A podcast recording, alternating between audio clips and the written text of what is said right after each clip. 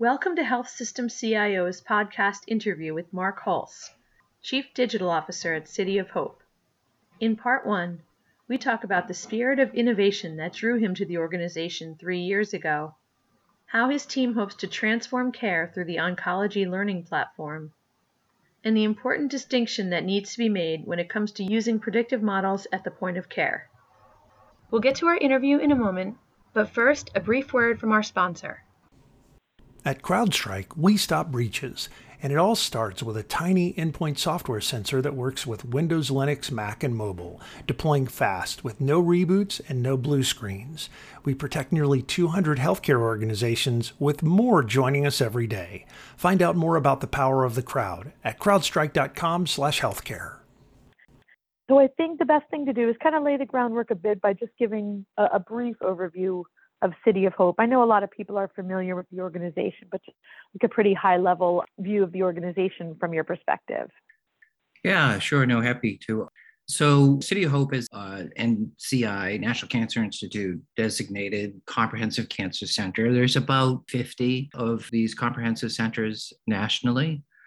Our main campus is located in Los Angeles County, just north of, of downtown Los Angeles. But over the years, we've expanded to over thirty-five sites now throughout Southern California. And we're actually building a new cancer center down in Orange County, and that'll be opening up next year. And then a hospital down in Orange County will be following the cancer center opening as well. So uh, we've definitely been in expansion mode. Clinically, we're a national leader in blood cancers in particular, including bone marrow and stem cell transplants, also leading in emerging treatments such as CAR T-cell therapy, which is a type of immunotherapy that has showing a tremendous amount of promise for some particularly difficult to treat cancers. As a major research institute, we typically have well over five hundred active clinical trials at any given time. And we also have three what are called G M P, good manufacturing plant facilities, which allow us to manufacture our own drugs uh, and immunotherapy agents. So if one of our researchers has a study involving an early emerging drug that has been discovered at City of Hope, we actually have the capability to manufacture that. Oh, really, wow. Yeah, to the top pharmaceutical sort of specifications, and then activate our own early stage trials with those drugs. And we've actually contributed to a number of, of major agents that have then been licensed out to the major pharma companies. So, okay. Yeah, so it's kind that of a thumb, really exciting. thumbnail sketch. Yeah, yeah, exactly. Okay, yeah. I, I mean, I'm sure that that was part of the appeal to you in coming to the organization, just being part of such, you know, cutting edge initiatives. Yeah, I, I think having had the experience previously at the Moffitt Cancer Center, obviously I was familiar with that piece. I, I think what particularly struck me about coming to City of Hope was just the level of innovation, I think, that was really present throughout. I think every cancer center, and, and I'm sure probably pediatric centers, other specialty centers, all have this culture of really dedication to focusing on the patients and taking care of it. You always feel like you're very much in the fight, if you will, with the patient. But I think what sets City of Hope apart is just this drive. We talk about bringing tomorrow's discoveries to the patients who need them today. So it's this really rapid focus, uh, again, around discovery, but then bringing those discoveries to, to the patients. And when I spoke with Robert Stone, our C E O, as I was considering the role, you know, one of the things Robert said to me is, you know, we're a comprehensive cancer center. We're always going to be doing best-in-class clinical care and research. But he said, increasingly, the data and the analytics are going to be such an important part of what we do and, and what we offer. So really thinking of us kind of more and more as a data analytics company in addition to a clinical and research institute. So obviously, as coming as Chief Digital Officer, that was uh, inspiring to me and is something that has really helped, I think, lay the a vision that's helped lay the groundwork for a lot of uh, what we've been focused on over the past three plus years at this point. Yeah, okay. Yeah, can you talk about some of those initiatives, you know, just in terms of the data and analytics and what you're doing in your role um, to drive that forward? Yeah, so, you, you know, Kate, when you think about this idea of how do we take this idea of these discoveries and bring them very quickly, I had sort of thought a lot about this idea of, and I think it originally came many years ago from the Institute of Medicine about a healthcare learning platform. It was uh, a concept that came out around the early days of healthcare organizations adopting electronic medical records, and the idea that, well, if you're actually capturing all this data on patients, primarily E M Rs are still a method of really just an electronic chart, right? So capturing kind of yeah. what's going on with the patient, et cetera. But this idea also that if you look at this data in aggregate and are looking at specific patient populations, et cetera, there's a lot that could inform us about whether it's the quality of the care or other types of patterns and so forth, kind of in that data. And then a number of years later, as we've advanced in data science and in machine learning and artificial intelligence, we now have the capability to really surface patterns within the data that aren't going to be readily obvious, even with, you know, more traditional kind of analytical techniques. Yeah. So this has really opened up sort of a whole piece. So we've come up with the concept at City of Hope of what we call the Oncology Learning Platform. And there's a number of different components to it, but it's primarily focused on capturing this real-world data out of our E M R and other systems, and being able to link that data. And then through, we have, we've established a department of applied artificial intelligence and data science. And this team, along with our researchers and folks in research informatics and other areas, get together and begin to, as I mentioned, to sort of analyze the patterns in this data, but also to develop predictive models so that we can stay a little bit ahead of what's actually going to be happening with patients. And so we move kind of from real world data to real world evidence, sort of looking at really what's the evidence within this data. And then finally, it's it's really sort of has three major components to it. So real world data, real world evidence. And the last one, and perhaps most critical, is real world action. So discovering this evidence, if you will, kind of within the data doesn't make a whole lot of difference unless you can really influence decision-making at point of care, really where it's going to be most impactful. Yeah. So part of the platform is also, once we have a well-validated predictive model, is running that against the data in real time and then surfacing clinical decision support to our clinicians. So one of the early ones we did, given we treat a lot of blood cancer patients, and particularly patients who are undergoing bone marrow transplant, these patients are very immunosuppressed, very suspect, very vulnerable, I should say, to infection, and particularly to massive infections like sepsis. So we developed a predictive model that can detect moderate or high risk of sepsis in these bone marrow transplants. And we run it, we extract data out of EPIC, our E M R, in real time. And that engine is running kind of on this data.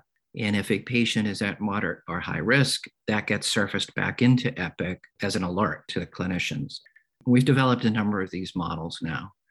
You know, there's a lot of a lot of centers, a number of centers have developed predictive models on sepsis, and even EPIC in their some of their new components that are doing this type of predictive modeling have a sepsis model. But the problem with them is that you can't just take a model that's been developed on one set of patients and apply that to a very different situation. So again, if you're looking at bone marrow transplant patients, that's going to be a very different predictive model than it would be in the more general population. So that's that's a piece where we've put a lot of focus yeah. on.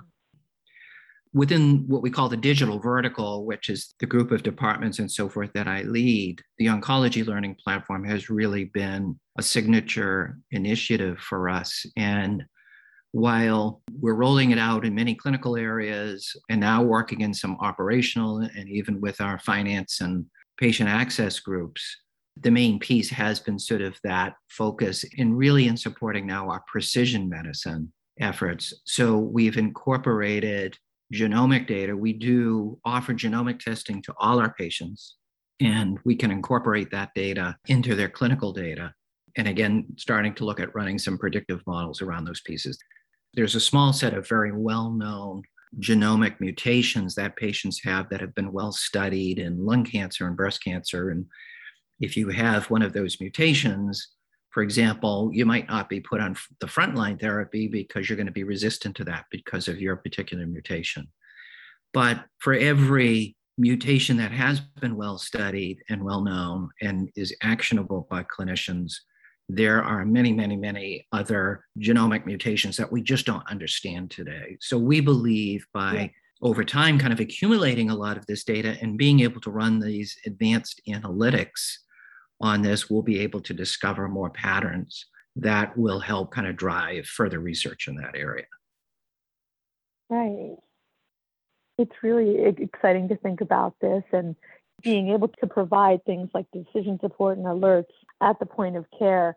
But as you alluded to, I guess one of the challenges is that you can't just take a model from one set of patients and apply it to others. So how can you kind of uh, you know, move past that, or how's that being addressed? Yeah, so that's a lot of the work that our applied A I team is doing.